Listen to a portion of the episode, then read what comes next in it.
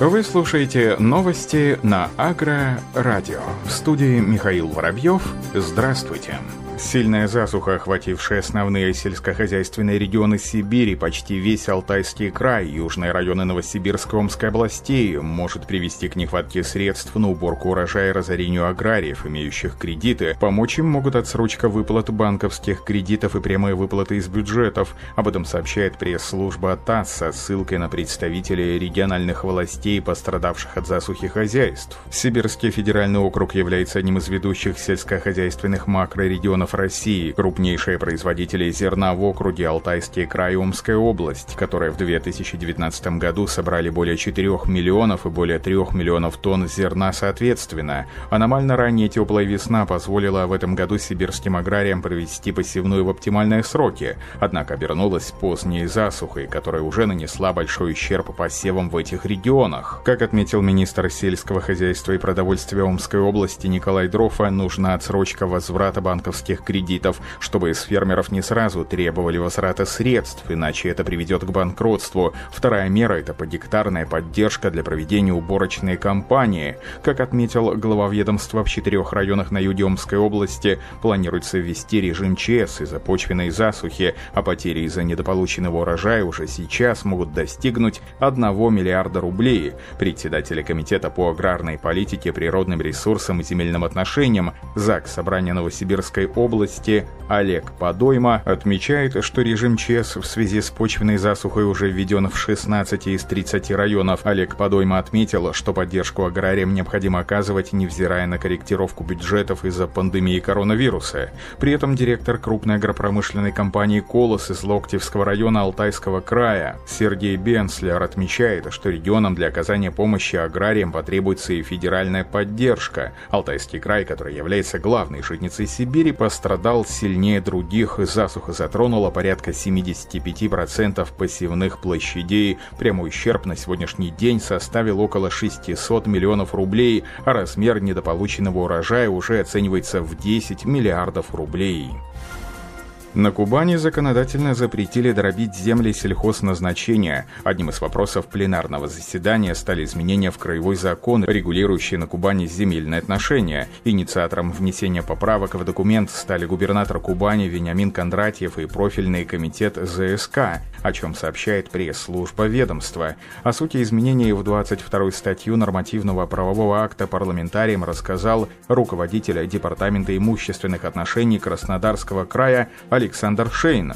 В профильном законе, действующем на территории региона с 2002 года, напомним, прописаны нормы, которые указывают на общие требования к образованию земельных участков из состава земель сельхозназначения, но при этом они не содержат предельно максимального размера этих самых участков. Выносимыми поправками предлагается минимальный размер образуемого нового земельного участка сделать площадью в полтора гектара. Это будет способствовать сохранению земель, предназначенных для сельхозпроизводства. Как отметил спикер ЗАГС Собрания Юрий Бурлачко, вносимые изменения – это хорошая возможность поставить заслон серым схемам вывода земель из категории сельхозназначения и защитить их от нецелевого использования. Мы прекрасно знаем, что во многих муниципалитетах застройщики ощущают нехватку свободной территории для жилищного строительства. Но эти вопросы не должны решаться за счет земли, кормящей людей, отметил Юрий Бурлачко. С поправкой 18 статью закона присутствующих ознакомил вице-спикер ЗСК Сергей Усенко. Статья уточняет критерии земельных участков, в соответствии с которыми они могут быть отнесены к особо ценным сельхозугодьям. Российские ученые разрабатывают эффективный способ защиты полей от саранчи. Метод, предложенный учеными Астраханского государственного технического университета, основан на явлении ядерного магнитного резонанса. Это то же, что МРТ в медицине, когда исследуют биологические ткани и различные изменения в них. Томограф выдает картинку на экране. Об этом сообщает пресс-служба университета. Авторы проекта провели успешный эксперимент. При погружении Земли в контейнерах с саранчой и червями в томограф на фоне почвы – становится видна яркая картинка, позволяющая определить наличие вредителей. По словам специалистов, это значит, что метод может быть использован и на практике. Такой способ мониторинга саранчи требует больших материальных затрат, поскольку на сегодняшний день подобных установок нет. Нужно сделать томограф в развернутом виде, который будет создавать магнитное поле и позволит проводить в радиочастотной области необходимые измерения. Разработанный аппарат позволяет отслеживать именно яйца саранчи, что наиболее эффективно и безопасно в борьбе с вредителем. Отсутствие необходимости использовать физический труд – одно из основных преимуществ системы. Министр сельского хозяйства и рыбной промышленности Астраханской области Руслан Пашаев заинтересовался идеей и предложил в качестве научного эксперимента использовать радиофизический метод в борьбе с саранчой. Вологодская область разработает электронную карту распространения борщевика. Составлением этой карты занимаются специалисты регионального филиала Россельхозцентра. Обследование территории с использованием программы «Фитосанитарный мониторинг» проводится во всех 26 районах области. Об этом сообщает информагентство «Череповец». Как отметила заместитель филиала Россельхозцентра по Вологодской области Ольга Малафеева, коллеги из Казани разработали программу. В нее наши специалисты заносят очаги распространения захоронения борщевика Сосновского Вологодской области устанавливают степень засоренности. В итоге получится карта-схема в электронном виде, площадь обследуемых земель более миллиона двухсот тысяч гектаров. Специалисты также отметила, что на карту не будут наноситься леса, водные объекты, болота, дороги, земли застройки, нарушенные земли. Заносятся на карту все земли, независимо от форм собственности. Дополнительно специалисты определяют степень засоренности борщевиком по трем критериям критериям слабая, сильная и средняя. Эта работа ведется по заказу регионального департамента сельского хозяйства и продоресурсов, охвачены все районы. В целом по области уже выявлено более 26 тысяч гектаров борщевика.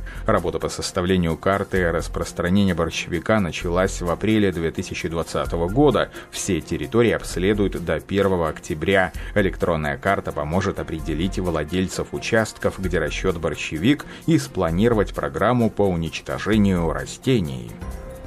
В Башкортостане начали испытания перспективных сортов сельхозкультур. Научный коллектив Башкирского государственного аграрного университета ведет работу по созданию новых высокопродуктивных, адаптированных к условиям республики сортов яровой мягкой пшеницы, сои, гороха и фасоли. Для этих целей в учебно-научном центре вуза организован селекционный севооборот – в этом году на факультете агротехнологии лесного хозяйства продолжается дальнейшее изучение ранее созданных 11 перспективных линий яровой мягкой пшеницы. Для разносторонней оценки испытания необходимо проводить еще в течение двух лет. Лучший образец передадут на государственные сорты испытания. Ведется также работа по отбору зернобобовых культур с целью получения новых форм сои и фасоли. В 2019 году был применен мутагенез, при котором использовали рентген. В этом году по комплексу признаков будут выбраны перспективные линии. Для создания новых сортов гороха заложен коллекционный питомник, где изучается 34 образца как отечественной, так и зарубежной селекции.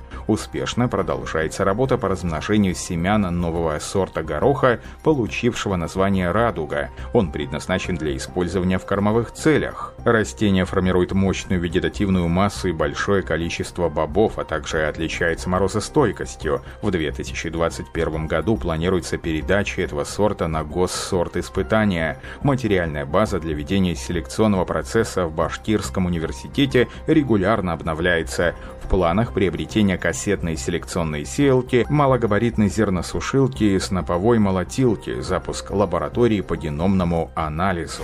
Согласно недавнему исследованию британских ученых из Университета Кентукки, покровные культуры в сочетании с наутил могут увеличить содержание органического углерода в почве, что поможет замедлить воздействие изменения климата на сельхозугодья. Проект проводился на британских исследовательских участках Блевинс. Один из участков расположен на британской исследовательской ферме в Лексингтоне. Это один из многочисленных в Европе объектов сельхозназначения, который более 50 лет работает по технологии No-Till. Используя данные полевых наблюдений и сельскохозяйственное моделирование, британские исследователи смогли изучить долгосрочные эффекты покровных культур и No-Till на участке и спрогнозировать, как эти методы управления могут помочь аграриям в будущем. В ходе исследования было установлено, что при отсутствующей обработке почвы в тандеме с выращиванием покровных культур значительно увеличилось поступление углерода в почву и замедлилось его разложение. Покровные культуры в сочетании с отсутствием обработки почвы привели к приросту углерода в верхнем слое почвы по сравнению с системой, в которой используются обычные пахотные покровные культуры, бесплужная обработка почвы с отсутствием высадки покровных культур лишь незначительно способствовала увеличению углерода.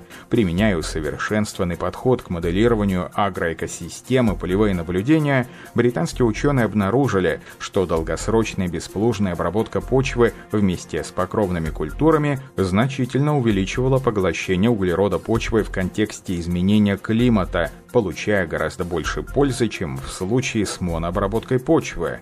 Интегрируя новое экспериментальное наблюдение, полученные данные с нескольких участков в усовершенствованную модель агроэкосистемы, специалисты будут анализировать и оценивать углеродные балансы в почве, которая является результатом различных сельхозпрактик в различных типах почв и основных системах земледелия, распространенных на Западе. На этом все. Оставайтесь с нами на глав агронома.